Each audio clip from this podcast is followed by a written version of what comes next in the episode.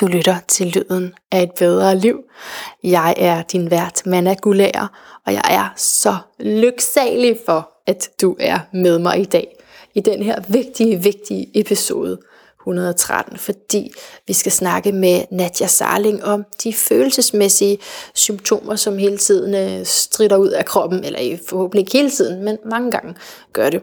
Så det er også en episode, hvor jeg vil anbefale dig at finde øh, noget papir og en pen frem, og simpelthen notere ned, fordi jamen, det ved jeg ikke, jeg synes bare selv, det, den er meget sådan øh, faktarig, øh, og, og derfor så kunne det jo være meget fint, hvis man kunne huske næste gang, jamen hvad er det, store tåen betyder, når jeg får ondt i den, ikke? så kan man lige kigge på sit papir, hvis man har skrevet det ned.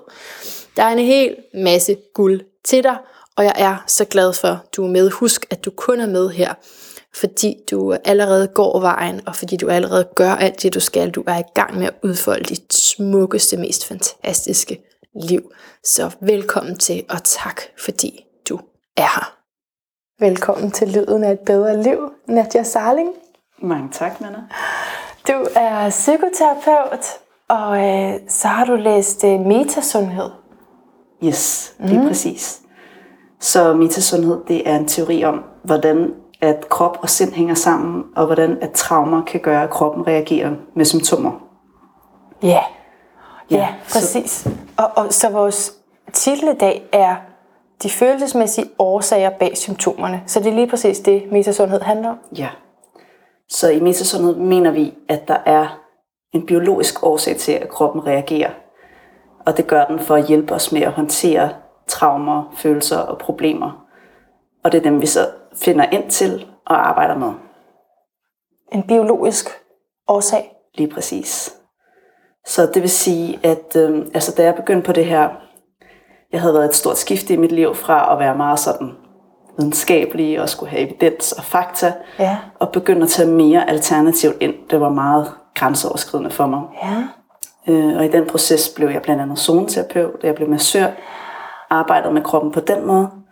Øh, og så begyndte jeg bare at få virkelig interesse for det her med sammenhæng mellem krop og sind, og hvordan at der kan være bestemte følelser, der hænger sammen med bestemte symptomer. Øh, jeg faldt over en bog op i det behandlerfællesskab, jeg var, som er et dejligt sted. Øh, der faldt jeg over en bog af Louise Hay, som yeah. du måske kender, og som yeah. jeg lige kunne spotte, at nogle af dine lyttere også kender. Yes. Øh, Helbred dit liv. Ja.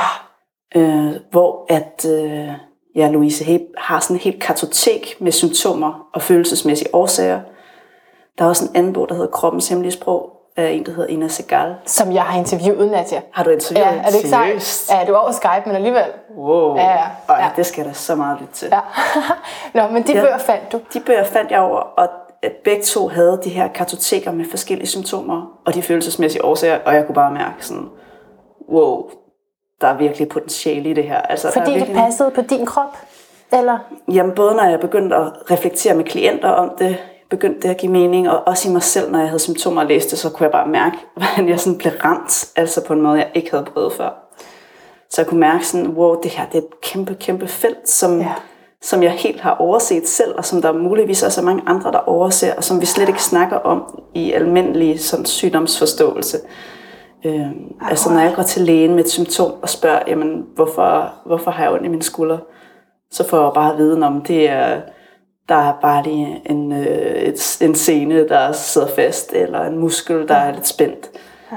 Men jeg får ikke altså jeg får ikke en rigtig årsag. Jeg har altid sådan haft en følelse af, at der må være noget, en dybere årsag ja. til, at det her er der, fordi det var der ikke før. Altså, hvorfor kommer det lige pludselig? Ja. Øhm, men på det her tidspunkt, hvor jeg falder over de her bøger, så er jeg stadig meget sådan inde i sådan en skepsisfølelse. Altså, jeg kan mærke, wow, der er potentiale i det, men jeg kan ikke helt få min, mit hoved med. Nej. Altså, jeg kan ikke helt sådan greje, hvad, hvorfor gør det? Altså, hvordan kan det her overhovedet ske? Mm. Det brugte jeg meget lang tid på at spekulere over. Det gjorde også, at jeg ikke helt sådan fik det brugt. Øhm, og så er det så, at jeg falder over metasundhed. Mm. Øhm, og kommer på kursus i det hos øh, øh, Lars Myggen og Hanne Heilsen, som underviser i metasundhed. Ja. Og det fantastiske med Mesa Sundhed, det er, at det er logisk opbygget. Øh, så det giver en logisk forklaring. Og i dag har jeg rykket mig. I dag er den logiske forklaring ikke altid det vigtigste, men på det tidspunkt var det det, der Ja. ja. gjorde, at jeg kunne give mig hen til det her. Det forstår jeg godt. Ja. Så i metasundhed, der mener vi, at ligesom alt efter, hvilket organ det er, der reagerer, så har det organ altid et formål. Og vi kigge på, hvad er det egentlig, vi bruger organet fysiologisk til? Så kan vi også kigge på, hvad er det så i følelsesmæssig betydning, som en krop prøver at hjælpe med. Mm. Så for eksempel med øhm, øh, hudproblemer, eller bumser, eller Ja, den slags. ja. Hvis vi bare lige skal Kom lige med det, noget. det er meget spændende. Ja. Ja. Øh, så, altså, så en af tingene er, i metasundhed, der er vi meget, meget specifikke med, altså vi kigger ikke bare på organet, men vi kigger på selve organvævet. Mm-hmm. Så det vil sige, for eksempel lungen består af forskellige væv. Der er noget muskulatur, der er noget bindevæv, der er selve alveolerne, der er nogle slimhinder, der er en hinde. Altså, der er forskellige væv, og hver væv har en funktion. Og det er samme med huden, der kigger vi på, jamen der er noget overhud, og der er noget underhud. Overhuden, det er det allerøverste, og der kan der være nogle symptomer, og det har en bestemt funktion. Men der, hvor man for eksempel har bumser, det sidder i underhuden. Og underhudens biologiske formål, det er at beskytte os. Altså grunden til, at vi har hud, det er at ligesom danne en hinde, der Ja. kan beskytte os. Ja, ja. Øhm, og så det, som er teorien i metasundhed, det er, når vi bliver udsat for et angreb. Det kan fx være et angreb på min integritet. Det kan også være et helt fysisk angreb. Øhm, men de fleste oplever jo ikke altså decideret fysiske angreb. De oplever følelsesmæssige angreb. Nogen, der bagtaler dig. Øh, nogen, der misforstår dig på Facebook og skriver et eller andet dårligt om dig. Øh, altså den slags angreb mm. er vi meget mere udsat for. Så kroppens logik i det, man bliver angrebet, det er, så må jeg gøre mit panser eller mit hylster tykkere for at håndtere angrebet. Så der begynder den at skabe flere celler i underhuden, hvis funktion er at beskytte os mod angreb. Så den gør, at der kommer sådan en lille forhøjning, og når så angrebet er over, altså når jeg kommer ud af det her angreb, eller det bliver afklaret, eller jeg på en eller anden måde praktisk løser problemer, så kommer der en bums, hvor kroppen er i gang med at nedbryde det her og vende tilbage Okay. til normal tilstand. Men så lige med bumser, ikke? Yes. Så det passer meget godt det med at, at føle sig angrebet eller dybt forvirret til, da, da jeg var teenager og havde vildt meget akne, ikke? Ja. øh, men stadigvæk i dag, så kom, skyder der jo lige sådan en knop op der, ikke? Så man kan stå og, og presse på, og måske kan man også klemme noget ud. Det var lidt af dengang med de der gule. Ja, det er præcis. men nu kommer du stadig, og så tænker jeg, jeg tænker, at det er hormoner. Altså, at der er et eller andet hormonelt. Ja, så dine hormoner kan godt spille ind. Mm. Øh, der er mange ting, der spiller ind på, hvilke symptomer vi får. Men i metasundhed vil vi sige, at der er også altid et følelsesmæssigt ja. traume, vi kigger på. Ja. Så uanset hvilket symptom jeg har, kigger vi stadig på, hvad er det følelsesmæssigt. Fordi altså selv, selv når du er i den her hormonelle tilstand, så får du ikke bumser over det hele. Du får det et specifikt sted. Og det specifikke sted er der, hvor der er en traumemasse. Yeah. der gør, at der sætter det sig. Så der kigger vi på dem, hvor får du lige præcis den der bums. Ved du så, hvad det betyder, alt efter, hvis vi siger, at det er lige under øret, eller det er lige der på haven? Ved du, hvad alle stederne betyder? Det betyder, betyder det noget særligt? Ja, så jeg har nogle fortolkninger af, hvad stederne betyder, ja. men det vigtigste er, hvad det betyder for dig. Mm. Så hvis du selv har en fortolkning af, hvorfor sidder det lige under øret, hvorfor sidder det lige i tændingen, hvorfor sidder det lige på ryggen, mm. så er det din fortolkning, der er den vigtigste. Ja, Ja.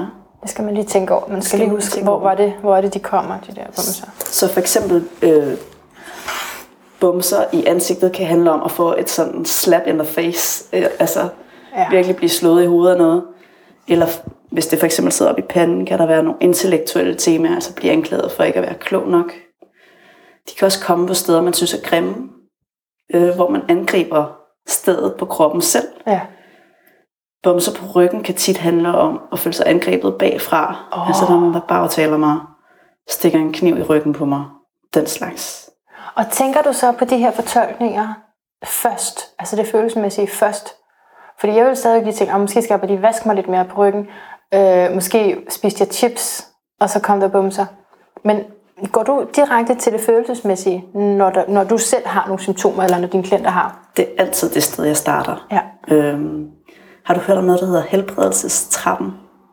Nej, kom med den. Nej, øhm, men jeg kender den heller ikke så godt selv. Det er en, jeg har bare har fulgt en anden en, øh, som fortæller om altså, de forskellige niveauer af, hvor vi skal kigge, Ja. når vi, så snart vi får et symptom, hvor er det, vi starter. Og Ja. vi starter altid med det spirituelle, åndelige, følelsesmæssige, og så stepper vi op med at sætte ind med urter, sætte ind med kost og videre. Og så er det først et bestemt sted på helbredelsestrappen, at vi sætter ind med sådan at tage til lægen. Altså, hvor meget skal et symptom udvikle sig, før vi går til lægen. Og ofte så, altså jeg er i hvert fald selv opdraget til, jamen jeg går først til lægen, når jeg ja. har et symptom, som ligesom er så slemt, at jeg ikke kan klare mig i min dagligdag på en eller anden måde. Mm.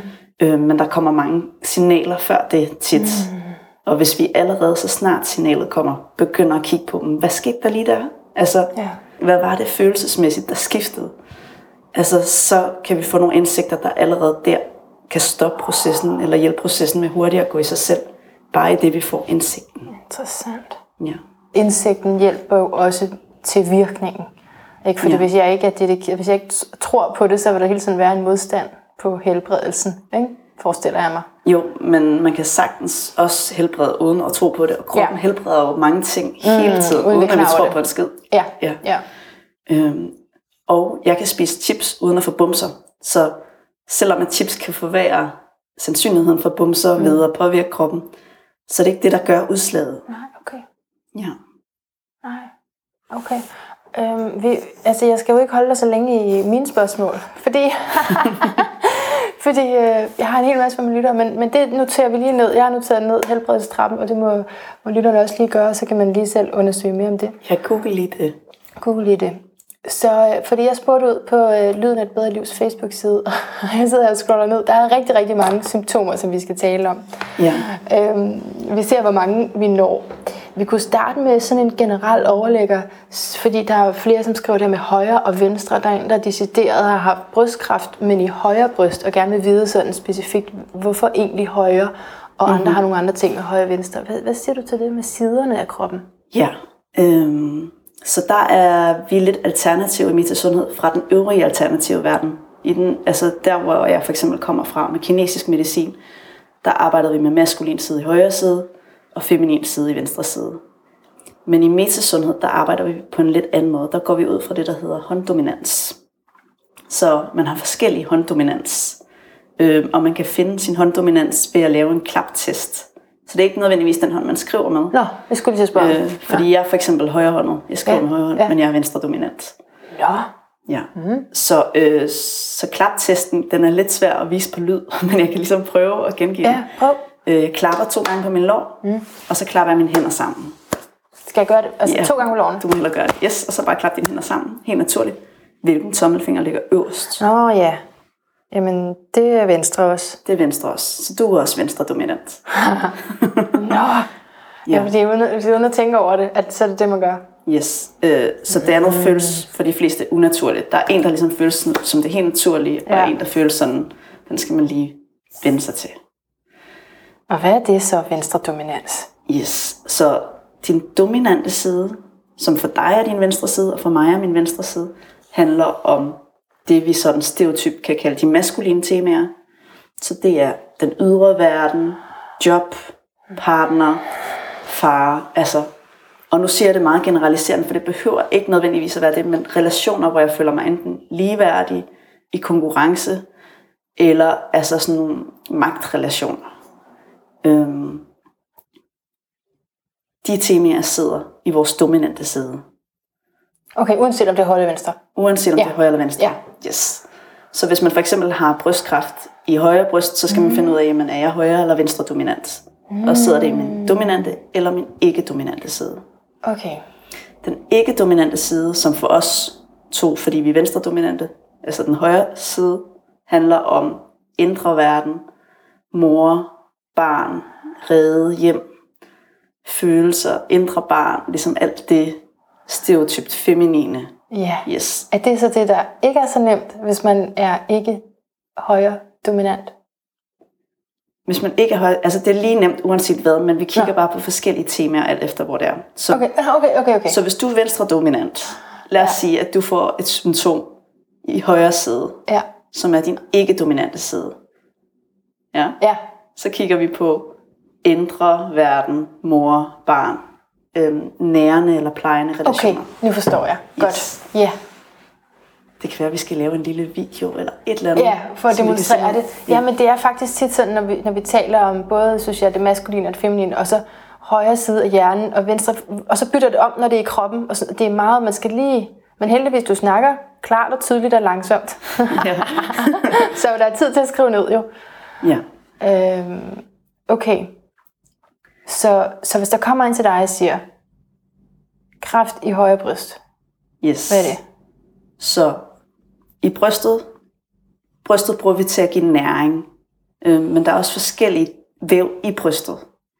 Så det første, jeg gerne vil vide, det var, hvilken type kræft er det? Hvor sidder det? Sidder det i mælkekirtlerne, mm. eller sidder det i mælkekanalerne? Ja, Ja, okay, ja. kan du mærke, det bliver... Ja, ja, det er det er det specifikke, du Ja, snakker om, ikke? lige præcis. Ja, ja. Så, øh, så det allerførste, jeg kigger på, det er, hvilket væv sidder det i. Hvis det sidder i mælkekirtlerne, de er der for at producere mælk, så handler det om et tema med bekymring, mm. skænderi og argumentation, hvor at brystet prøver at altså danne mælk for at hjælpe os med at løse konflikten, eller give næring til dem, vi er bekymrede for, eller for at hjælpe det her skænderi på vej. Mm-hmm. ja. Så, øhm, så der er også en anden del af brystet, som er brystmælkekanalerne, øh, som har et andet tema med at være adskilt fra nogen eller noget, vi giver næring. Så det kunne for eksempel være et barn, der er bortrejst, som vi savner. ja. Så når det er i kanalerne, handler det om den her adskillelse. Når det er i kirtlerne, handler det om bekymring. Yes. Hvor det ikke behøver at være sket, men man er bekymret for det. Man har haft nogle traumatiske oplevelser ja. med bekymring, uh-huh. hvor det har været aktivt for en, den her følelse af bekymring. Ja. Ja, Ja, og fordi det er jo en generel ting, at følelser går i kroppen. lige præcis. Sætter sig der. Ja, så der, vi har jo masser af følelser hver dag, og vi får ikke symptomer for alle de følelser, vi har, Nej. for de fleste bliver håndteret. Ja. Men de følelser, der sidder fast, mm. eller de følelser, hvor vi har nogle traumer, gamle traumer, som forstærker dem, altså typisk der, hvor vi reagerer mere, end andre mennesker normalt vil reagere, der kan der være noget ekstra energi, som er god at arbejde med. Så det er jo så er det godt at se på det. Lige præcis. Men det gør man så også, hvis det er noget så udtalt som altså en kræftsygdom. Hvad med selve den diagnose? Så selve diagnosen kan være et traume i sig selv. Ikke? Okay, ja. ja. Øhm, så tit med alvorlige diagnoser, så starter vi med at arbejde med alt det følelsesmæssige stress, som selve diagnosen skaber. Ja. Selve diagnosechokket. De ting, for de kan virkelig sidde i kroppen og stresse kroppen. ja. Og vi vil gerne hjælpe kroppen med at slappe så meget af, at den har overskud til at regenerere. ja. Ja. Så, øh, så noget andet, der også er forskel på, det er, at nogle symptomer kommer, når at vi er i den følelsesmæssige konflikt. Altså når jeg er bekymret, kan der komme nogle symptomer, og nogle symptomer kommer, når vi løser en følelsesmæssig konflikt. Nå, når den er løst. Lige præcis. Faktisk, de fleste symptomer kommer, når der er noget, der har løst sig. Ligesom at tage på ferie og blive syg. Lige præcis. Så når vi er i konflikten, så er der så meget stress i kroppen, fordi den prøver at håndtere den her konflikt, ja. at det ikke er så meget, vi faktisk mærker. Så det er først, når vi ligesom når til der, hvor at vi løser problemet, at kroppen kan regenerere og rydde op efter festen, Ja. at symptomerne dukker op. Yes. Mm. Så på en måde er det godt, hvis man, når man får smerten, så siger man, nu er der, Så siger vi nu er tillykke. ja, det er tid til at lære noget, tid til at gøre noget. Ja. Og det kan jeg faktisk. Der er plads til at gøre noget ved det. Så altså lænden, lænd og solar plexus er der en, der skriver, og der er flere, der skriver lænd. ja. Hænger lænd og solar plexus sammen overhovedet? Så for nogen hænger lænd og solar plexus Okay, sammen, men hos okay. os vi er meget specifikke. Ja. Så hele vores bevægeapparat, så vores arme og ben og rygsøjler osv., hænger sammen med mit selvværd, min selvtillid, altså at føle, at jeg er god nok, og jeg kan det, der skal til. Og hvad sagde du med hele, hvad selvværd? Det, Hele bevægeapparatet, så alle muskler det er og kroppen, eller hvad? Ja. Okay, ja. Øhm, og ryggen handler rigtig meget om det her sådan centrale selvværd. Okay. Og lænden specifikt handler om selvværd i forhold til at føle sig elsket. Altså, jeg er værd at elske. Jeg er værd at... Altså, man kan ligesom nærmest forestille sig nogen, der holder rundt om ens lænd. Og mærke sådan den kærlighed, der ligger i Ja. sådan en berøring. Ja. Så langt de fleste smerter i lænden kommer, når vi endelig føler os elsket, For eksempel et parforhold. Man har endelig fået en kæreste. så får man bare mega ondt i lænden. Yes. Og så, så er det så der, man må gå ind og prøve at arbejde med at føle sig elsket. Lige præcis. Så det, der sker, det er, at man laver en praktisk løsning på det. Man er i et parforhold, mm. hvor man endelig virkelig føler sig elsket. Ja. Endelig får kroppen ro nok til, at symptomet ligesom kommer frem. Men der ligger stadig en underliggende følelse af ikke at være værd at elske. Eller en underliggende mm. følelse af, jamen, altså jeg er kun elsket, fordi jeg er i det her parforhold, men jeg er ikke elsket i mig selv 100%. Og de her underliggende følelser, de kommer af gamle traumer, som sidder i kroppen stadigvæk. Så vi skal finde ind til, jamen, altså hvis det var en løsning for dig, at du kom i parforhold, hvornår var så problemet? Hvornår var det, du ikke følte dig elsket? Hvornår var det, du ikke følte, du var værd at elske? Altså, jeg har haft Ja, ja, rigtig mange problemer med min Linde også. Ja. Og, og for mig har det været et stort arbejde at gå ind og arbejde med den her følelse af, jeg er elsket 100% af mig selv og af andre, og jeg behøver ikke at gøre noget for det. Jeg behøver ikke at yde noget for at være elsket. Det er jeg bare. Og det har gjort, at jeg har meget færre lændeproblemer i dag, end jeg havde for bare tre år siden. Ej, jeg, ja. jeg er fristet til at tage en lille, en lille sidevej, fordi, Ja. fordi du har jo været i et parforhold længe. Ikke? Ja. ja. Det har jeg nemlig. Øh, og, og man kan godt have, man kan godt høre det her med, at vi ligesom skal elske os selv først. Ikke? Yes. Og for at kunne tiltrække den rigtige partner. Ja, Og det var egentlig det, jeg lige sad og fik billeder i hovedet, da du sagde det med lænden, så tænkte jeg sådan, ja okay, så er det jo ikke, så er det ikke nok, det er en, en øh, pseudoløsning at komme i et parforhold, men den egentlige løsning vil lig- ligge i at, at elske dig selv, og først der kan du finde en partner. Men du er jo faktisk beviset på, at man godt, også man selvom kan man... sagtens få en partner, selvom man ikke elsker sig selv super meget. Ja, og en god en, mener jeg. En- en kan sagtens god en en, men en god en. en, hvor det holder, ikke? Lige præcis. Ja. Øhm, men der har været konflikter i det parforhold, som kommer af den her følelse i mig af ikke at være elsket. Ja. Altså, og nu Ja. skal jeg lige se, om jeg kan komme i tanke om et rigtig godt eksempel. Øh, men det kunne for eksempel være følelsen af at blive efterladt. Altså, øh, vi har to børn, og tit så kører vi sådan lidt en ordning, hvor at, når, så tager jeg lidt i byen den ene aften hvis, og ud med nogle venner, og så tager min partner ud i byen med nogle venner. Ja, ja. Og vi kan skiftes lidt. Og hvor jeg i hvert fald i den proces, særligt da børnene var helt små, og jeg følte mig lidt fanget i sådan, at skulle være så meget hjemme med børnene hele tiden. Øh, jeg hjemmepassede dem også. Så kunne jeg godt nogle gange føle mig sådan lidt efterladt, når min partner tog afsted, og føle sådan lidt, at han skulle være der for at bekræfte i noget i mig. Og hvor at, altså den konflikt var jo løbende, efter, indtil at jeg begyndte at arbejde med, og også kunne elske mig selv, også kunne være kærlig over for mig selv.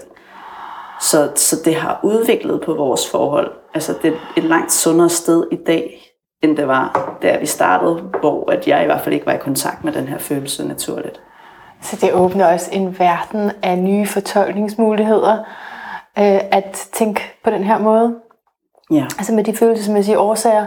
For ellers så kunne man jo bare tænke, om det er, sådan er det, i, altså, når man har små børn, og øh, han burde også være der, og så få veninderne til at bekræfte, at det også for dårligt, eller sådan, ikke? Sådan en Ja. negativ spiral, men at du virkelig har taget det på dig og sige, hvad, hvad er det, der får mig til at føle det? ja. Og er det en lille smule urimeligt også? eller sådan, ikke? Det er ja. det. Og netop den her, altså det her med at arbejde med symptomerne, gør jo, at hvor jeg før kunne være rigtig god til at lyve over for mig selv, Ja. og ikke mærke ind i, jamen, hvordan følger jeg egentlig, eller ikke sådan helt stå ved det.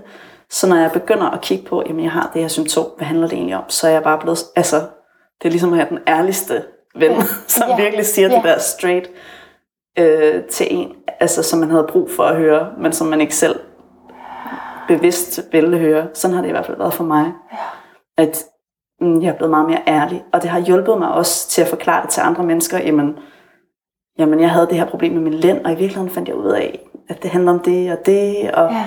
nu arbejder jeg med det, så jeg øver mig på at udvikle mig, og du vil måske kunne mærke en forandring.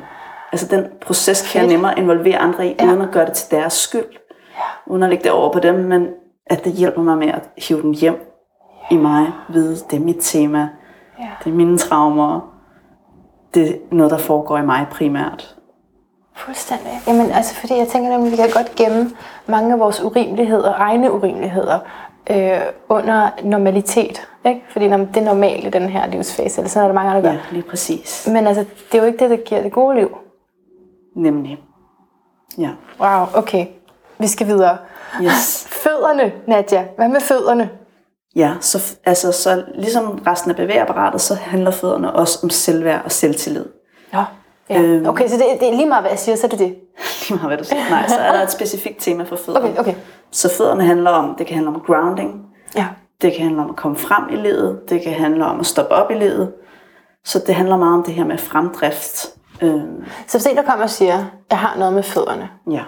øh, så er du først nødt til at vide, hvad andet der foregår i dit liv, ligesom, eller hvad, eller personens liv. Så, så først så skal vi finde ud af, har du fået det her, fordi du har løst et problem, eller har du fået det her, fordi at du er et problem. Og tit, når man kommer med smerter i fødderne, så har man løst et problem. Så det vi spørger ind til, det er, hvordan er du kommet et skridt videre i den rigtige retning? Hvordan står du endelig det rigtige sted? Hvordan går du endelig den rette vej? Spørgsmål i den stil. Så lige øjeblikket før symptomet kommer, hvad var skiftet der? Ja. Så fødderne, det er typisk sådan noget med, jeg fik endelig den rigtige partner, jeg tog endelig et skridt i forhold til at blive selvstændig, hvilket jeg har drømt om længe. Så når man endelig begynder at gå den rigtige vej, okay. så kan man få ondt i fødderne. Okay. Okay, ja, nu kommer jeg til, lige til at tænke på mig selv et øjeblik. Ja. Fordi altså for mig er det, øh, det højre lyske og halebenet, som jeg selv i mine meditationer arbejder med at hele, ikke? og det har egentlig været der Ja. ja. længe. Og jeg har jo før fået det spørgsmål med, hvad skete der der, og det, jeg, kan ikke, jeg ved det ikke. Altså, jeg lavede en masse yoga. Ja. Jeg var selvstændig yogalærer. Øhm, jeg ved ikke, hvad det var. Nej. Så, lige på det, så hvis man ikke kan huske det, Så hvis man ikke kan huske det, så må vi enten prøve at komme lidt tættere på din kalender. hvad skete der den dag? Kig i din Jamen, besked. okay, nogle gange er det jo også sådan noget, der kommer snigende. Ja, nogle gange er det noget, der kommer snigende. Så der kigger vi på, hvad er det for en følelse tilsvarende de her temaer, som er kommet snigende. Okay. Ja. Vil du høre noget Ja, okay, ja, det vil jeg godt. Ja. Det vil jeg godt. Så Så- bliver det farligt nu. Det sidder i din højre side, Ja. Og du er venstre dominant. Ja. Så vi kigger på noget, som handler om mor, barn, indre barn, følelsesliv, hjem. Ej, hvor er det irriterende nu. Okay, du siger, vi skal gå videre. Jamen, okay, det kan, det kan jeg meget godt relatere til. Altså, fordi det, det er jo det der med at finde hjem. Hvis vi sidder her i noget, jeg har fremlejet, ikke? Og, Ja. ja. og det, det har været det, der har været issue længe. Og lige der, der boede jeg også på et værelse. Og, øh, og hele, altså at få, få det liv, det der flytte rundt liv til at passe sammen med også at være der for mine børn, det er jo en kæmpe ting. Det lyder rimelig hæftigt. Ja, jeg synes, du rammer meget spot on. Ja. Så, så når vi har problemer med sådan nogle grundlæggende ting som vores hjem, så kan det virkelig være med til at forstærke de symptomer, vi allerede har. Jo mere vi har ro på de der basale behov på vores base, Ja. Jo mere ro er der også på kroppen. Var det her lysken, eller var det halebenet? Så det her, det er bare i det hele taget, når det sidder i din Nå, okay. højre side, Okay, fordi du er venstre dominant. okay. Så særligt med halebenet. Halebenet handler om det er den centrale personlighed. Det handler om at love med halen. Det kan handle om at føle sig sådan en lidt skæv eksistens. Det er det ikke. jeg er fuldstændig straight up. Øhm, Det kan også handle om at holde balancen. Ja, ja, Så der er noget, som gradvist i dit liv, hvis du har smerter der, Ja. løser sig. Men som stadig er en grundlæggende udfordring. ja, Giver det mening? ja. Ja. Så lysken kan handle om noget, vi holder sammen på. Det kan handle om frygt for overgreb, eller nogen, som prøver at, at trænge ind. Det kan også have noget kontakt til skaberkraft. Så der kigger vi på samme måde. Noget, der har løst sig gradvist, men ikke er helt forløst. Hvordan behandler man så i metasundhed? Er det gennem samtale? Så mesesundhed i sig selv er bare en analysemetode. Ja. Ja. Okay. Så det bruger vi bare til at finde ud af, hvad er temaet, vi skal behandle. Og så kan man behandle på lige præcis de måder, man vil. Øhm, der er mange forskellige behandlingsmetoder, så vi skal bare lave noget følelsesforløsende arbejde af en eller anden art med det her tema. Øhm, så det vi anbefaler, det er at lave en holistisk plan, så gerne arbejde på forskellige niveauer, altså både fysisk miljø, socialt miljø, øh, krop, kost, bevægelse, hvile, tankemiljø, følelsesmæssigt miljø, åndeligt miljø. Det er de ting, vi kigger på. Ikke så lidt endda. Det er ikke så lidt der. Så, så det vi plejer at gøre, det er, at vi laver en analyse, så laver vi en plan, hvor vi kigger på alle felter. Er der, altså, det behøver ikke at være store ting, det skal gerne være ting, man har lyst til, som føles gode, som føles rigtige for en. Så det, som jeg også arbejder med, det er at øh, forløse traumer. Og det er sådan meget spot-on behandling, hvor vi går ind og arbejder med den her følelse i kroppen, og tracker den tilbage til, hvor den opstod første gang, og forløser den der, sådan så at, at energien omkring det kollapser, sådan så vi ikke mere har følelsesmæssig ubehag eller reaktion. Altså energien kollapser? Ting. Lige præcis. Energien omkring det, altså den negative energi? Eller hvad? Nej, men skal jeg forstå det? Ja, så hvis for eksempel, lad os sige, at der er et tema med en følelse af hele tiden at skifte hjem, og ikke rigtig nå at høre til et sted, ikke? Ja. så vil vi gå ind i, jamen, hvor, hvor kan du mærke det ubehag i din krop? Hvor intens kan du mærke det ubehag? Hvornår mærker du tidligst det ubehag?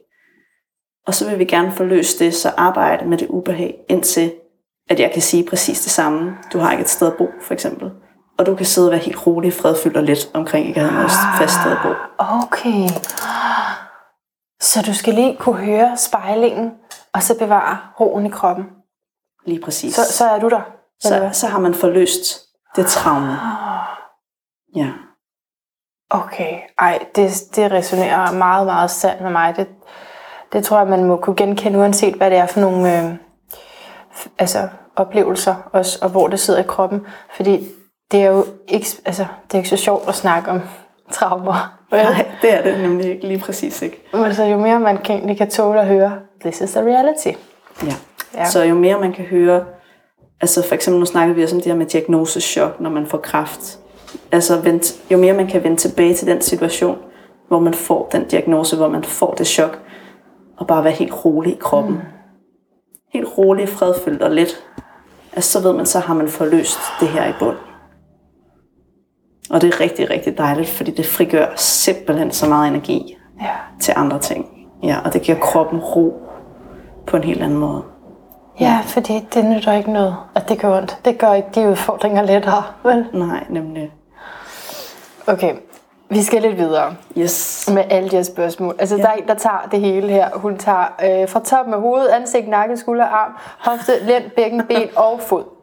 Ja. skriver du så, at det er i venstre side? I venstre side, så hun skal finde ud af, om hun er højre eller venstre dominant. Det vil være, være første skridt. Yes. Og så er der, øh, så leder vi som regel efter noget, der har løst sig. Og så bliver du nødt til at sige det langsomt, hvis jeg skal kunne... Ja, ja, hvad skal, vi skal næsten... Ja. Måske vi bare skal tage nakken. Nakke og skulder. Det er også ja. sådan meget typisk, ikke? Ja, lige præcis. Så nakken handler om os selvværd. Og det øverste af nakken, der har vi helt op ved kraniekanten, det intellektuelle selvværd. Så jeg er god nok intellektuelt. Ja, du sidder og tager dig til hovedet der, helt op ved kraniet. Helt op ved kraniekanten. Ja. ja. Så hvis jeg går lidt ned sådan midt på nakken, der har vi et tema, der handler om retfærdighed. Det er uretfærdigt.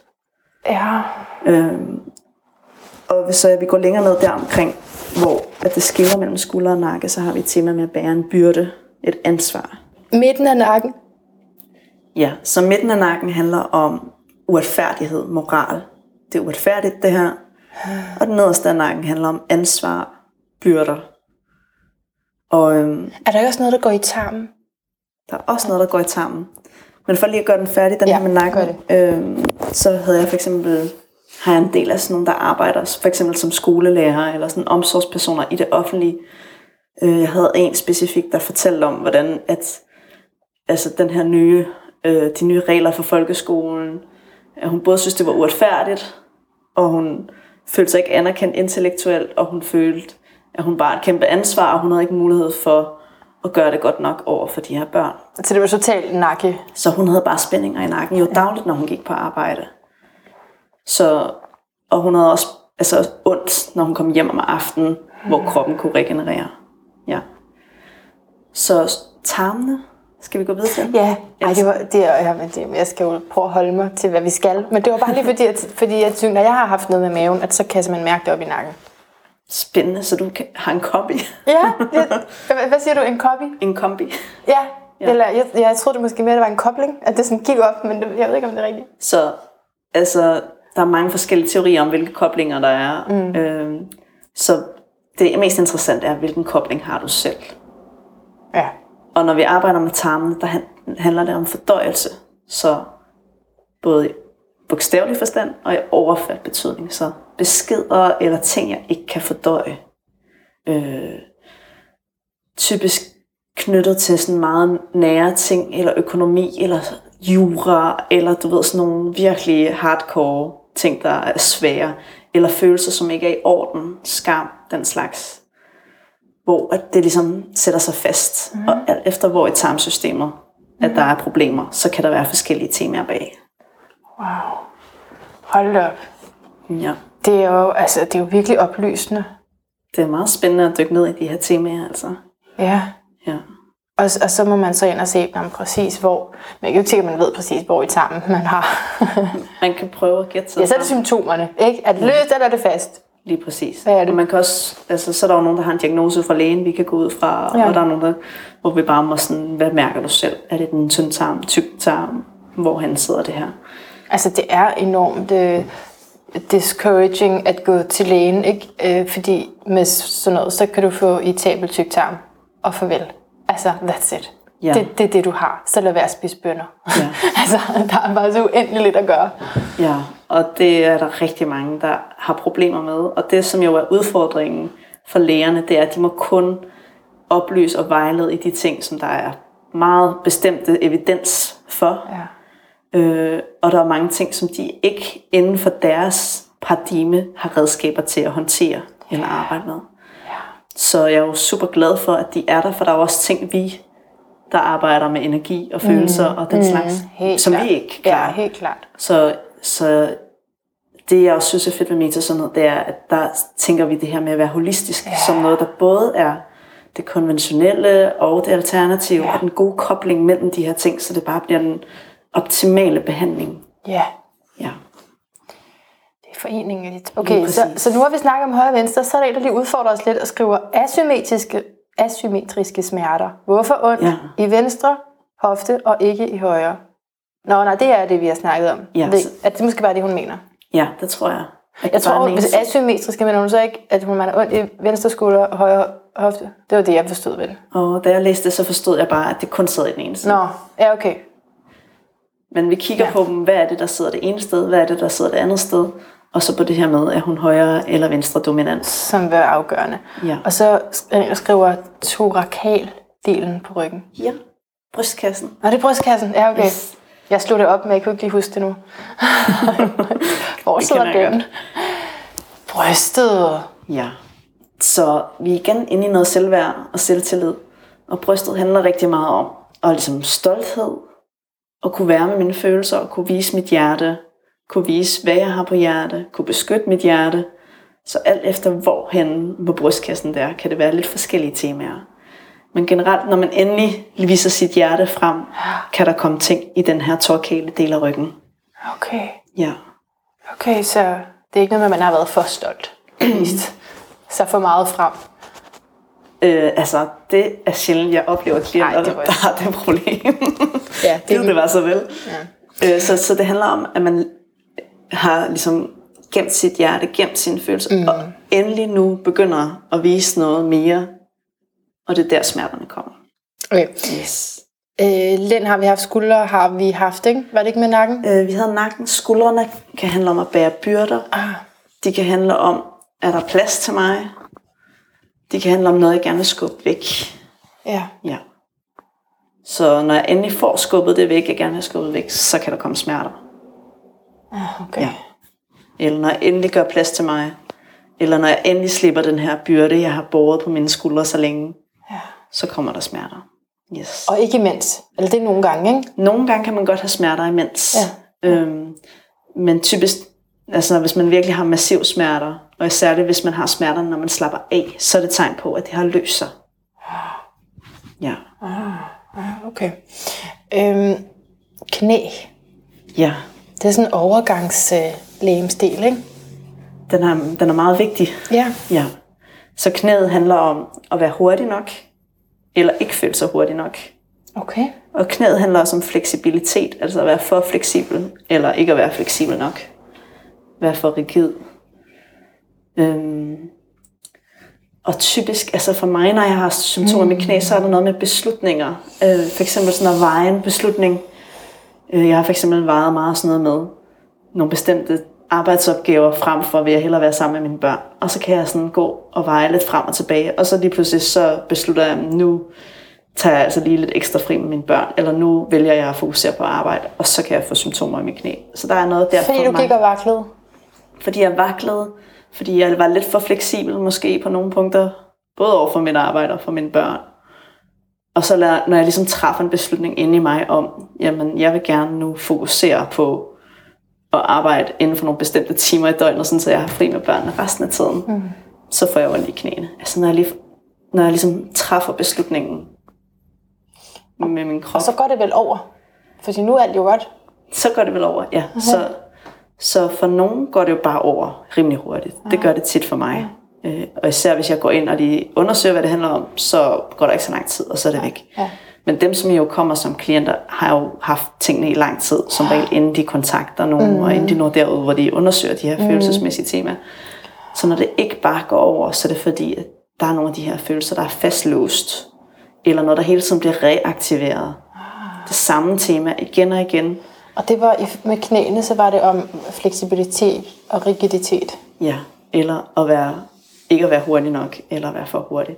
Og ikke at være hurtig nok, det kan fx være i forhold til sport, ikke at føle sig hurtig nok, men det kan også være i forhold til livet. Og det kan også være i forhold til ægteskab, ja. ja. Nej, nu kommer jeg kommer ned i min egen historie her, det skal vi væk fra.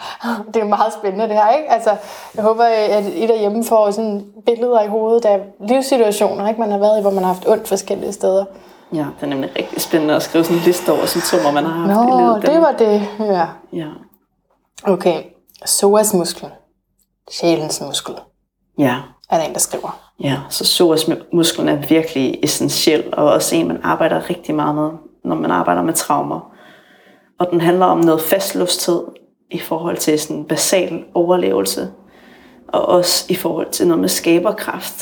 Så det var faktisk lysken jo også, ikke? Er det, ikke, det hænger, er det hænger ikke lidt sammen der? Jo, det hænger lidt sammen det ja. hele der, men lysken kan også handle om at du ved, samle benene, mm. for at der ikke må komme noget ind der. Men rundt omkring vores bækken er virkelig vores skaberkraft. Både sådan vores fødedygtighed for kvinder, men også altså vores kreative kraft. Så, ja. så fastlåsning i forhold til det, eller at man løser noget i forhold til det, men alligevel ikke helt har forløst følelsen af usikkerhed eller manglende selvværd i forhold til det. Okay. Og ja. kalder I den også sjælens muskel? Det gør vi sådan i yoga, men jeg ved ikke. Nej, det gør vi ikke, men, men altså, jeg er meget inspireret af, hvad andre kalder det, så altså, sorsmusklen er virkelig essentiel jo. Ja. ja. Og sådan en, der forbinder. Det hele forbinder jo. Ja. Okay, og så har hun også mange. Øjnene, lænden, nakken. Ja, der er det jo det. Mange har vi haft. Øjnene. Ja, ja øjnene. Ja, så er det. Så der er forskellige, der er rigtig mange forskellige væv i øjnene. Øh, og rigtig mange forskellige typer symptomer, man kan have i øjnene. Men helt basic, så kan det handle om noget, vi gerne vil se, eller noget, vi ikke vil se.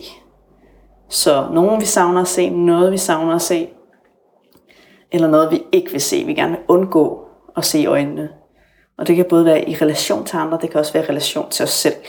Men hvad, hvis man havde øh, en, nogle forældre, der brugte briller, og deres forældre brugte briller, og før det, altså helt overhovedet før man kunne få briller, var synet dårligt?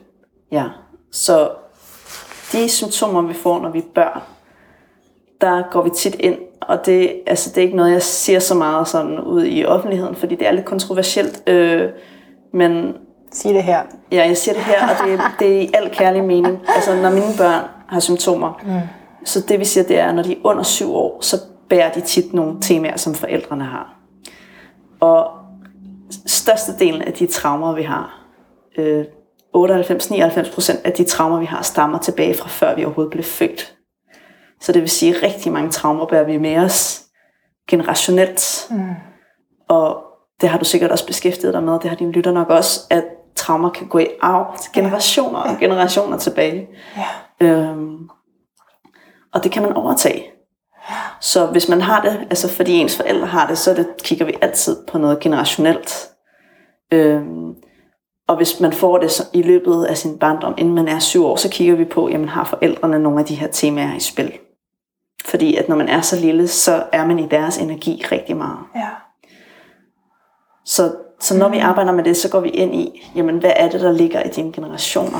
Så vil du sige, så der er det med generationerne, og så forældrenes energi, kan, kan det, energien af at se dårligt blive overført til et barn? Så der kan i hvert fald være en energi af, hvis nu at vi at temaet handler om, der er, der er sket noget generationer tilbage, som ingen vil se i øjnene. Wow. Et overgreb for eksempel. Lad os sige det, ikke? så har der været generationer, som bare har vendt sig til, uden at de ved, hvad det er, der er sket, eller der er et overgreb, har vendt sig til at lade være med at se det i øjnene. Og selvom at historien måske ikke engang er båret med, eller man ikke engang ved, hvad der er sket, så kan man stadig godt bære energien mm. fra det. Mm. Ja? Jeg forstår. Ja. Wow. Ja. Så det, det, det, jeg synes er rigtig spændende, det er, at vi også kan gå ind og behandle og arbejde med de her generationelle traumer. Ja, det er jo så også det, du også kan i kraft af psykoterapien også. Går det er nemlig virkelig spændende, ja. ja. Øh, bækkensmerter. Ja. Parenthes, jeg er ikke gravid, skriver hun. Ja. Men det tror vi heller ikke. ja, så bækkensmerter. Bækkenet handler om seksuelt selvværd. Øh, også ja. selvværd i forhold til at kunne føde. Og når jeg siger føde, så kan det både være at føde et barn, Altså, kan jeg nu føde barn, eller kan jeg ikke føde barn? Er jeg god nok til det? Er jeg ikke god nok til det? Øhm, det kan også være føde et barn i overført betydning, så et projekt, som man virkelig har kært, kan også være et barn. Ja. Så tvivl på, kan jeg føde det her projekt, mm. eller kan jeg ikke føde det? Mm. Men det kan også være tvivl på ens seksuelle kapacitet. Altså er jeg god nok seksuelt? Så der er noget med at holde en tilbage i forhold til den kreative seksuelle kraft. Og det er også det, seksualitet, ja. det, er det ord, altså det er jo en energi, ikke? det er en kraftfuld energi, men det er jo ikke kun i, altså sådan orgastisk på den måde, vel? Det er også... Det er også en skaberkraft. Ja. Ja. Så det er de temaer, vi kigger på der. Og igen, hvis der er smerter, så er det typisk, fordi der er noget, der har løst sig. Ja. Så det er kun godt. så det er kun godt. Så tillykke. Ja. Mm-hmm. Ej, der er faktisk en, der skriver det der med nakken og lænden, og der, hvor det river ved irritabel tyktarm. Tror du ikke, hun også kan mærke det i nakken? Det kan jeg nogle gange. Ja. Nå. Øh, luftvejssystemet, bihuler og lunger. Ja. Og måske hænger det også sammen med noget astma. Det, jeg ved godt, det er meget stort i forhold til metasundhed. De går, ind, de går ned i detaljer jo. Vi går ned i detaljer, så der kan være helt specifikke symptomer forskellige steder. Men jeg kan sige lidt overordnet ja. om luftvejen. Så vi bruger luftvejen til at trække vejret, trække livet ind. Øhm, så helt basis tema for lungerne, det er frygt for at dø, eller frygt for at leve. Øhm, så, har, så holder man simpelthen vejrtrækningen igen? Ja, så når jeg frygter at dø, ja så danner mine alveoler flere celler for bedre at kunne få luft ind, så jeg bedre kan overleve. Så de prøver at hjælpe mig. Øhm, og når der så kommer en løsning på det, så kan jeg for eksempel få lungebetændelse. Right. Ja. Så selve bronkierne handler også om noget med territoriel fare, fare der lurer.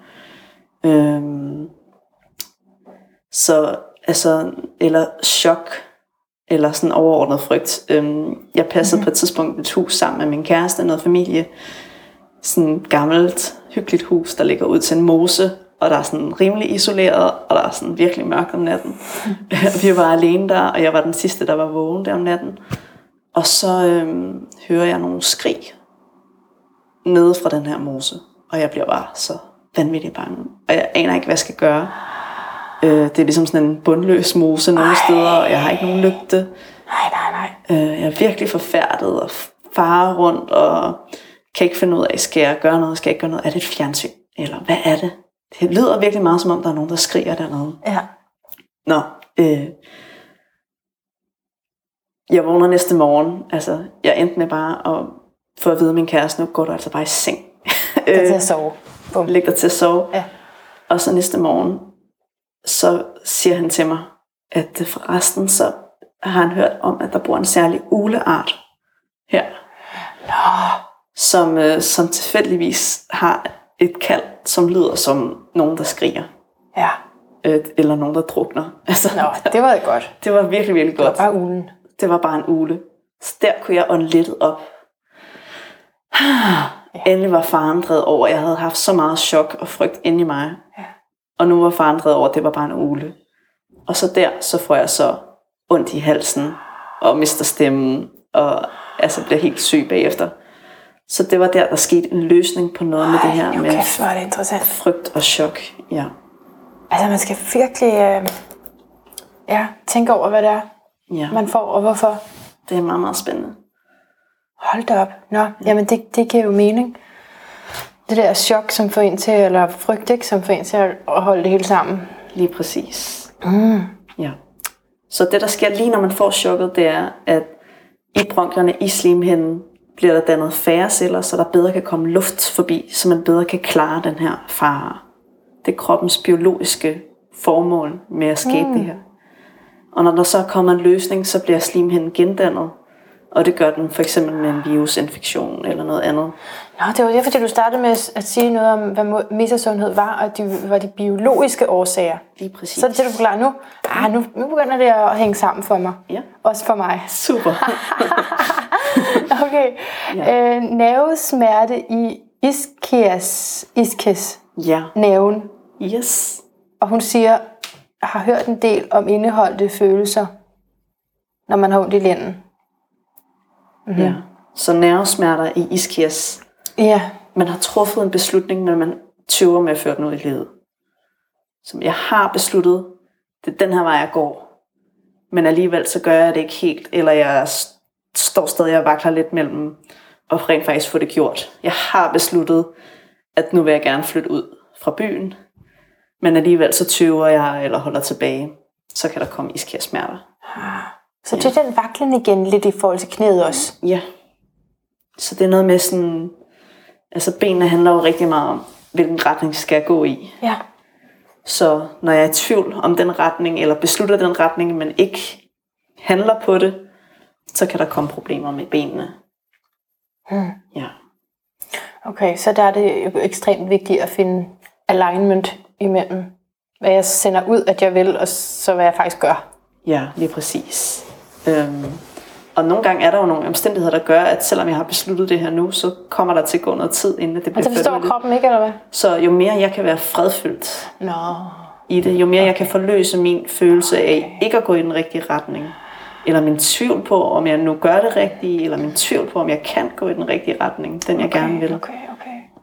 Jo mere energi kan der være på de her symptomer. Så det er den energi, vi skal forløse, så jeg kan, vente, så jeg kan træffe en beslutning, vente med at gøre den, og have ro i min krop.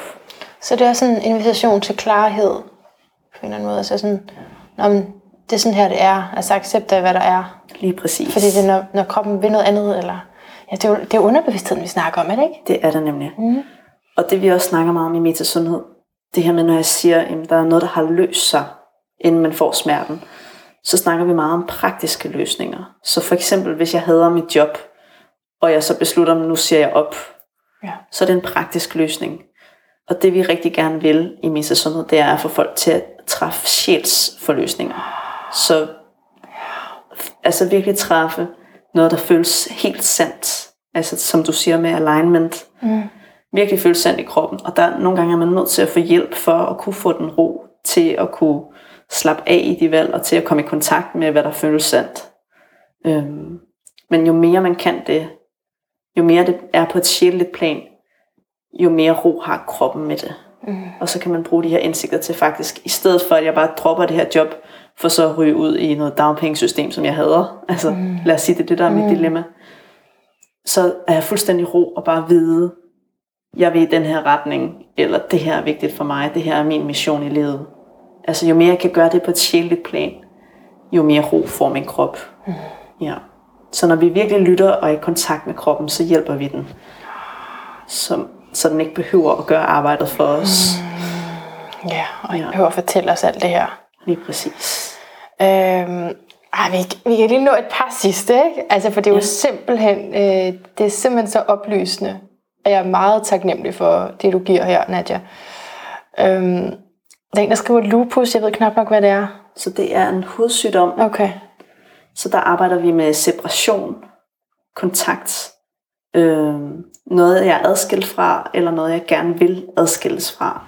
Huden handler om sådan nogle jeg enten savner eller gerne vil af med. Så typisk, hvis man har det i høj grad, kan der ligge nogle barndomstraumer med adskillelse. Øh, altså som i mild grad kan være at blive adskilt, fordi man bliver afleveret i en institution, og som i svær grad kan være at have en forælder, der flytter og bliver væk, eller ja. noget andet i den stil. Ja. Hvis det har været traumatisk. Lige præcis, så det er altid, ja, det er meget vigtigt, du siger det, fordi det er altid en subjektiv oplevelse, ja. der afgør, hvordan det sætter sig i kroppen. Og vi kan alle sammen opleve præcis den samme situation, og vores krop kan reagere meget forskelligt. Nogle vil deres krop måske slet ikke reagere, nogle får måske nogle symptomer med det samme, nogle får nogle andre symptomer på et helt andet tidspunkt. Så vi kan ikke, vi kan ikke lave en undersøgelse, hvor vi undersøger, jamen giver traumer et bestemt symptom, fordi det vil være helt forskelligt, alt efter hvem man er, hvordan man vil fortolke ja. den her oplevelse, selvom ja. man er fælles om den. Tinnitus. Yes. Så noget, man savner at høre, eller gerne vil af med at høre. Tinnitus er vel noget, man gerne vil af med at høre? Det vil man nemlig rigtig gerne. Så ja. tit så starter vi med at arbejde med det ubehag, der er på tinnitusen. Så bare det at kunne ligesom få fred med tinnitusen, kunne høre tinnitusen og have fred med det, så har man allerede virkelig noget langt. Ja. Fordi tit så, altså, når jeg spørger ind til, jamen, hvor slemt er det fra 0 til 10, den her tinnitus, så er det måske 3 eller 4 i intensitet, men når jeg spørger, jamen, hvor slemt føles det for dig, når den kommer, jamen, ja. så er det 8 ud af 10 i ja. følelsesmæssig ubehag. Så det kan være forskelligt. Så vi starter altid med at arbejde med ubehaget ved tinnitusen. Og det tager noget af energien af, fordi det ubehag, den stress, man kan få lige der af at høre lyden, kan ligesom forvære den eller fastlåse den. Det er lidelsen, ikke? Ja, så jo mere man bare kan have ro med den, ja. jo mere vil man enten bare kunne altså, have mm. god livskvalitet, selvom man har tinnitus. Ja. Og så bagefter så arbejde med, hvad er det, jeg har savnet at høre, eller gerne vil af med lyden af. Øhm, mm. Og et eksempel, øh, en der øh, havde, hun hørte sit hjerte slå på en mærkelig måde. Okay. Og hun blev rigtig, rigtig bange. Hun blev rigtig, rigtig trigget, fordi hun var bange for, jamen dør jeg? Ja. Så hun hørte en lyd, hun gerne ville af med. Så fik, så fik hun tinnitus bagefter? Lige præcis. Okay. Det var lige det øjeblik, vi fandt, som hang sammen, som var lige før hun fik tinnitusen. Okay. Så det kan være en fysisk lyd, men det kan også godt være noget i overført betydning. Så tit det, jeg møder, er også, at man savner at lytte til sig selv. Mm. Eller man prøver at undgå at lytte til sig selv. Yes. Ej, jeg, kan slet ikke, jeg kan ikke sidde på min begejstring over det her, fordi jeg tænker, hvor, hvor mange gange jeg især som barn har været bange for at få alt muligt. Ikke? Mm-hmm. Min far havde tinnitus og alt muligt andet øvrigt, men også tinnitus, og det tænker jeg bare, åh oh, nej, slut med høj musik. Og det ja. skal du selvfølgelig, man skal selvfølgelig øh, også tænke på det, men, men måske behøver man ikke være så bange for det, hvis man ligesom bare er i kontakt med sig selv. Lige præcis. Så, så det er jo en proces at komme i kontakt med sig selv, så, så det er jo godt at starte med de små symptomer, hvis man kan det at starte med at bare lære det her at kende, og lære at have tillid til de her ting, kroppen siger, og lære at have tillid til, at man kan finde de rigtige tidspunkter, og man kan huske, hvornår det startede. Og sådan. Ja. For det er også en proces i sig selv, men jo mere man får det, jo mere bliver det mere sådan en nysgerrig undersøgelse, når man får et symptom. Altså når jeg får et symptom i dag, så er jeg bare sådan, Nå, det var da spændende. Ja. så, så ligger der noget til mig, jeg skal arbejde med. Okay, så du øh. tager det virkelig med oprejst pande? det giver mig i hvert fald en anden tryghed. Og selvfølgelig, ja. altså, og, og, og jeg øver mig også i at være mere kropsbevidst, sådan så jeg lægger mærke til de signaler, der kommer fra min krop, med det samme de kommer. Hvor jeg før kunne være rigtig god til at overhøre signaler i lang tid, inden jeg begyndte. Og så er det sværere at slippe, er det ikke? Eller hvad? Det er i hvert fald åndssvagt. Ikke, det, er det, er, det er i hvert fald åndssvagt. det er i hvert fald åndssvagt at have det i lang tid, hvis man ikke behøver det. Jo, det, det er så. Det er ikke nødvendigvis sværere at slippe, men men hvis man får de små symptomer, de små tegn på, at der er noget, der ikke fungerer, der er noget, der ikke er i balance følelsesmæssigt her, og at man ikke lytter til dem, altså så begynder kroppen jo at tale højere og højere og højere for at få en til at lytte. Og det, som der er mange af os, der lærer, det er, at vi bare skal undertrykke de ting. Ja, jeg vil sige, med de ja. der smerter, jeg beskrev ikke, i lysken, der, det har jeg ligesom bare lært. Det er sådan, det er. Jeg, jeg mediterer på det, altså prøver ligesom ja. at, at give slip der. Men du ved, i mit daglige liv, så, så tænker jeg, at så er der bare nogle yogastillinger, jeg ikke kan lave. Ikke? Ja, lige præcis. og det er jo bare, altså jeg synes, det er virkelig fedt, hvis vi kan ændre vores energi omkring det til at netop være i det der åbne, nysgerrige felt, Ja. sådan det der ja. undersøgende. Ja. Kan vide, hvornår er det egentlig smerten er Ja. tydeligst, og hvornår Ja. er den svagest, og ah. er der Ah. nogle bestemte ting, eller tanker, eller hændelser, som trigger den her smerte? Men man kan slippe det. Vil du sige det? Det vil jeg helt klart Altid. sige. Jeg vil helt klart sige, at vi kan altid gøre det bedre, end det var. Mm. Øh, vi kan altid mindske de her symptomer. Og man kan slippe det helt og helbrede det helt, det tror jeg selvfølgelig på, men det er jo ikke noget, jeg må sige, eller Jo, du må. det Her må du godt. jeg må jeg gerne. altså, øh, og alt efter, der er jo altså meget alvorlige symptomer, hvor vi ikke altid kan nå at gøre tingene, men alligevel kan vi nå at skabe, altså bare ved i det øjeblik, vi får den her indsigt, Ja. der har det i hvert fald for mig og for flere klienter, jeg har arbejdet med, været sådan så befriende at forstå det. Ja. Så befriende og sådan, yes, der var en gave eller et budskab. Altså når man når dertil, hvor man kan føle det, så er man også lige pludselig fri på en helt anden måde, hvor man før kan være virkelig fanget af de symptomer, man har. Så man kan sidde og lytte til det, og så tænke, okay, det er derfor, men jeg har stadigvæk, du ved, jeg kan ikke slippe den der følelsesmæssige årsag. Ja. Og ja, jeg tror, jeg har spurgt dig før, men altså, så er det samtale. Så, øh, så samtale kan hjælpe på nogle ting, Ja. og bare det, vi her samtaler, og du får nogle indsigter, Ja, så sker der noget. ja, Men, øh, men det, jeg helt klart vil anbefale, det er at arbejde med følelserne på et kropsligt plan. ja. Fordi at vores samtale er meget begrænset, vores verbale sprog er meget begrænset, mm. så vi kan ikke komme helt i dybden med det. Øhm, og vi kan ikke altid tænke os til de her løsninger, eller til det, hvad der føles rigtigt for vores sjæl, eller hvad der er en sjælelig løsning på det her. Øh, fordi at når vores hjerne kan bare nogle andre ting. Så ved virkelig at bruge kroppen og få løst det på et kropsligt plan. Og det var det, jeg snakker om med at kunne, kunne ligesom prøve at genaktivere eller trigge det, som Ja. ja. før Ja, var triggeren. ja, Og så føle sig helt rolig, fredfyldt og let. ja. Så har man fået løst det på et kropsligt plan. Ja. Ja. Og det er det, vi gerne vil ind til. Godt. Ja.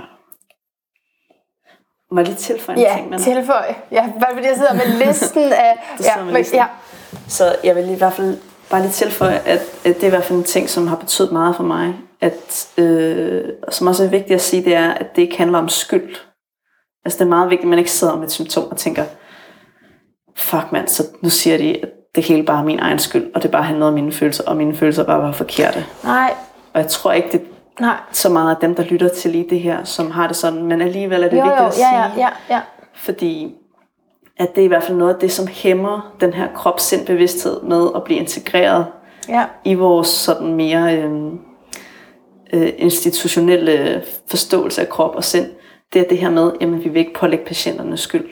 Vi vil ikke sige til dem, at det er på grund af nogle ting, de gjorde i deres liv, at de fik det værre. Mm. Og især med sådan nogle diagnoser, som ligger i grænselandet, altså øh, fibromyalgi og den slags mm. diagnoser, som, som har svært ved at finde deres plads. Der er jo tit nogen, der bliver udfordret på at få at vide af lægen, om det er nok noget, du bilder dig ind, eller det er nok bare et eller andet, der foregår i dig. det er så nedladende. det er meget nedladende. Ja, Og, og det er bare vigtigt, at vi ikke er nedladende over for os selv. ja.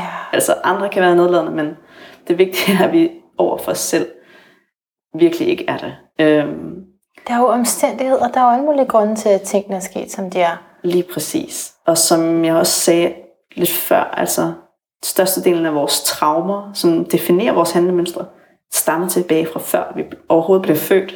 Ja. Så det betyder, at de her ting, der sker i vores liv, de her valg, vi træffer, gode som dårlige, er alle sammen udtryk for nogle af de her traumer, som ligger tilbage vi, langt før vi blev myndige til at træffe beslutninger i vores liv. Så det er bare for at give en forståelse af, at det overhovedet ikke handler om skyld. Altså skyld er opløst i det her. Det her handler bare om, hvad er det for nogle traumer, som de her symptomer i kroppen er manifestationer i, eller udtryk for. Ja. Ja, ja. Og så gå vejen med det. lige præcis. Ja. Med glad og åbent og lyst, lyst tilgang til, hvordan overkommer jeg det så. Ja, nemlig. Okay, altså. Nej, men jeg tror, der er en her med, jo, måske overknude. Ja, Ved du, hvad det er? ja. Nå, det vil lige oplyse mig. Skriver han eller hun? Hvor han? Hun. Hun skriver. Mm, nej, så skriver overknude og nedsunken forfod. Mit, mine ja. Ben går altid ondt. Ja. Og hun er 58. Yes. Så når det er ben og fødder, så er det noget med, hvilken retning man går i. Tvivl på, kan jeg gå i den rigtige retning? Eller man ved godt, hvad den rigtige retning er, men tvivl på, er jeg god nok til at gøre det her? Mm-hmm. Og øhm, overknuder, altså det er de her knuder, der kan sidde på benene. Ja, okay, ja, sådan nogle, sådan nogle farvede Lige præcis. mønstre. Så de kan handle om selvværd i forhold til, sådan, er jeg god nok til at kunne nære mig selv. Øhm, og overknuderne kommer også, når vi har løst noget. Når vi har sluppet noget tvivl på det. Ja. Ja, ja. Ja, det giver mening. Mm, okay, jamen nu jeg vil lade dig slippe, fordi der, der er meget mere. Ej, men den sidste, ja. Fordi hun skriver, det er altså ikke en joke. Den højre store tog har jeg konstant ondt i. Jeg har haft det i mange år. Og så spørger hun, om det er vrede. Vi har faktisk slet ikke snakket om vrede, har vi? Vi har ikke rigtig snakket om vrede. Kunne det være vrede ved stortåen der? Så hvis det giver mening, at det er vrede for hende, så er jeg åben over for, at det kan handle om vrede. Men det vi ser i metasundhed, det er, at stortåen handler om retning, vilje, gå i den rigtige retning og holde balancen i forhold til retningen. Mm-hmm. Så hun skal finde ud af, om hun er højre eller venstre dominant. Mm-hmm. Og hvad det handler om, om det er retning i forhold til ydre verden eller indre verden, når det sidder i højre stortå. Og typisk kommer smerterne, når hun går i den rigtige retning, men stadig har noget tvivl på det. Og hvis smerterne bliver ved, så er det fordi, det her er et tema, som er ongoing traume, der hele tiden bliver aktiveret, eller bare konstant aktiveret, med tvivl på, om jeg kan gå i den rigtige retning, om jeg kan holde balancen i den retning, jeg går. Hvad, hvad vil du vrede være?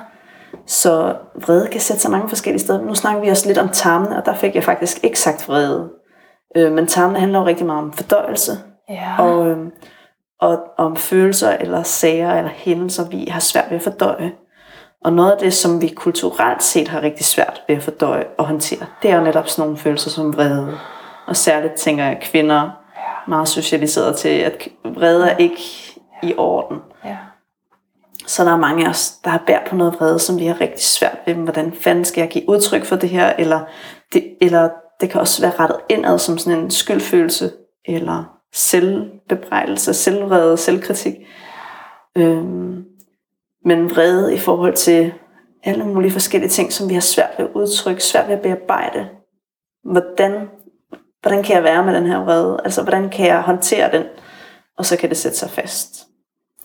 Tarmen sk- må jeg så lige spørge til, hvis, altså hvis det er løst eller fast, det er der jo også forskel på. Altså om man har sådan forstoppelsesproblemer, Ja. øh, eller om det glider for hurtigt igennem. Så når, det, når der er forstoppelsesproblemer, så er vi i stress. Så er kroppen øh, i gang med at prøve at bearbejde det her. Man kan ikke, eller man føler sig stok. Altså, mm-hmm. jeg kan ikke komme videre med det her. Så kan man blive forstoppet. Mm-hmm. Når der kommer en løsning, når vi endelig kommer af med nogle følelser, så kan man forløse afføringen. Okay. Øhm, og øh, måske kender du det, sådan er det i hvert fald for mig, at når jeg virkelig rydder op, også, ja. altså det kan også bare være i ting, øh, så kan jeg få løs mave. Okay. Så når vi virkelig får sådan luft for det, så kommer der løs mave.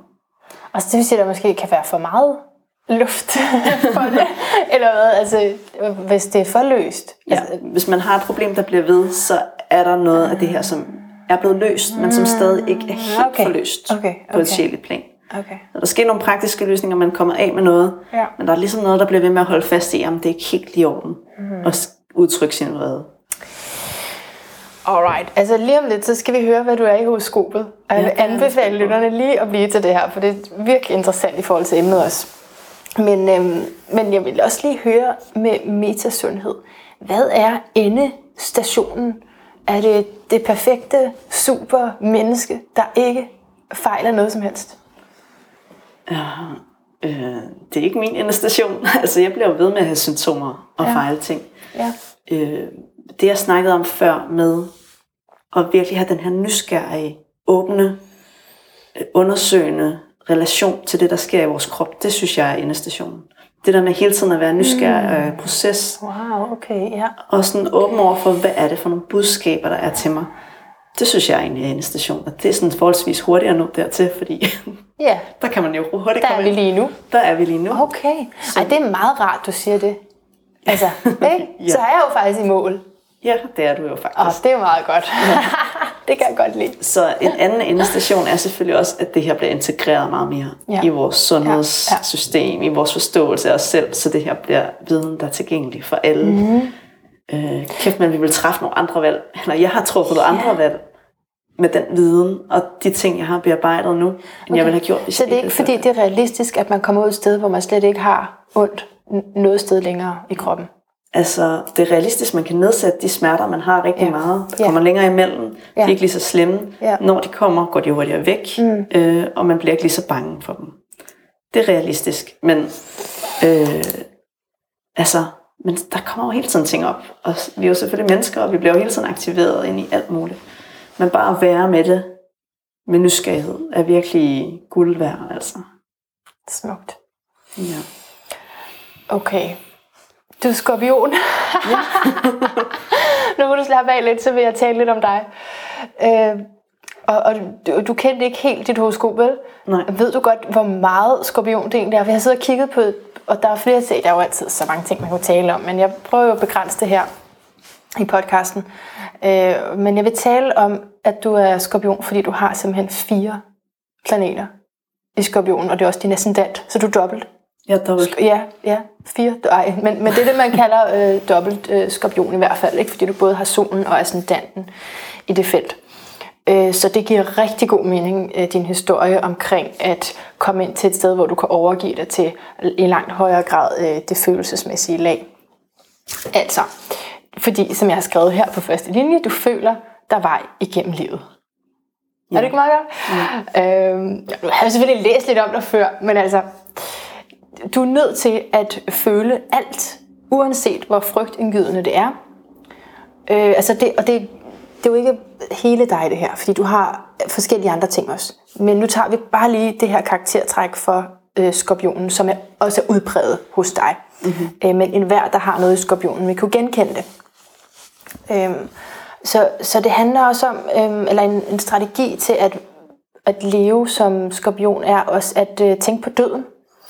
Fordi det giver os den her intensitet og klarhed, som skorpionen har ressourcer til, som er, at det skorpionen har brug for, den her penetration ind til essensen.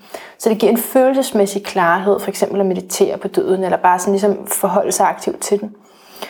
Øh, og fuldstændig acceptere, at du skal dø, og mærke den frygt, der er i det. Altså, mm. der er også rigtig meget om frygten.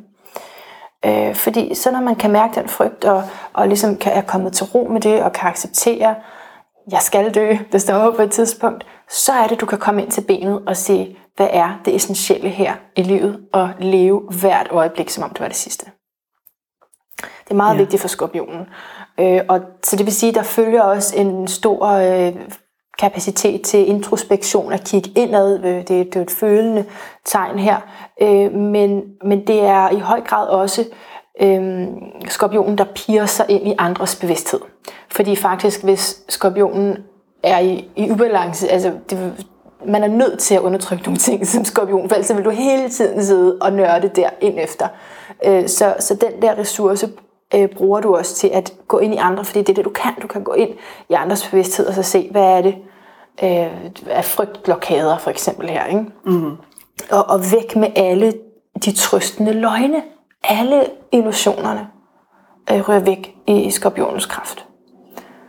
Øh, og ja, så du har sol, øh, Mars, som kunne stå for arbejde og maskulinitet, men altså sådan målrettighed. Ikke? Og du har Merkur, som er din, din tænkning, og så har du også Pluto, som er den, der styrer eller hersker i skorpionen, som øh, står for sådan en dyb sjælelig transformation. Så det er meget udbredt. Og så har du øh, Sol og, og Mars i 12. hus, som er det underbevidsthedens hus. Uh, spændende. Så det øh, passer meget godt på det, vi har talt om. Vil du ikke sige det? Jo, det vil jeg helt klart sige. Um, Kan du genkende det? ja, kan vi også lige høre. øhm, ja, jeg kan godt genkende det. Altså det med at arbejde med frygt for døden, det er noget, jeg virkelig har. Kæft mand, jeg har fået nogle knups undervejs med det. Mm. Og, men jeg har virkelig arbejdet meget med det. Okay. Og det er virkelig, altså har frigivet så meget energi. Og slippe det.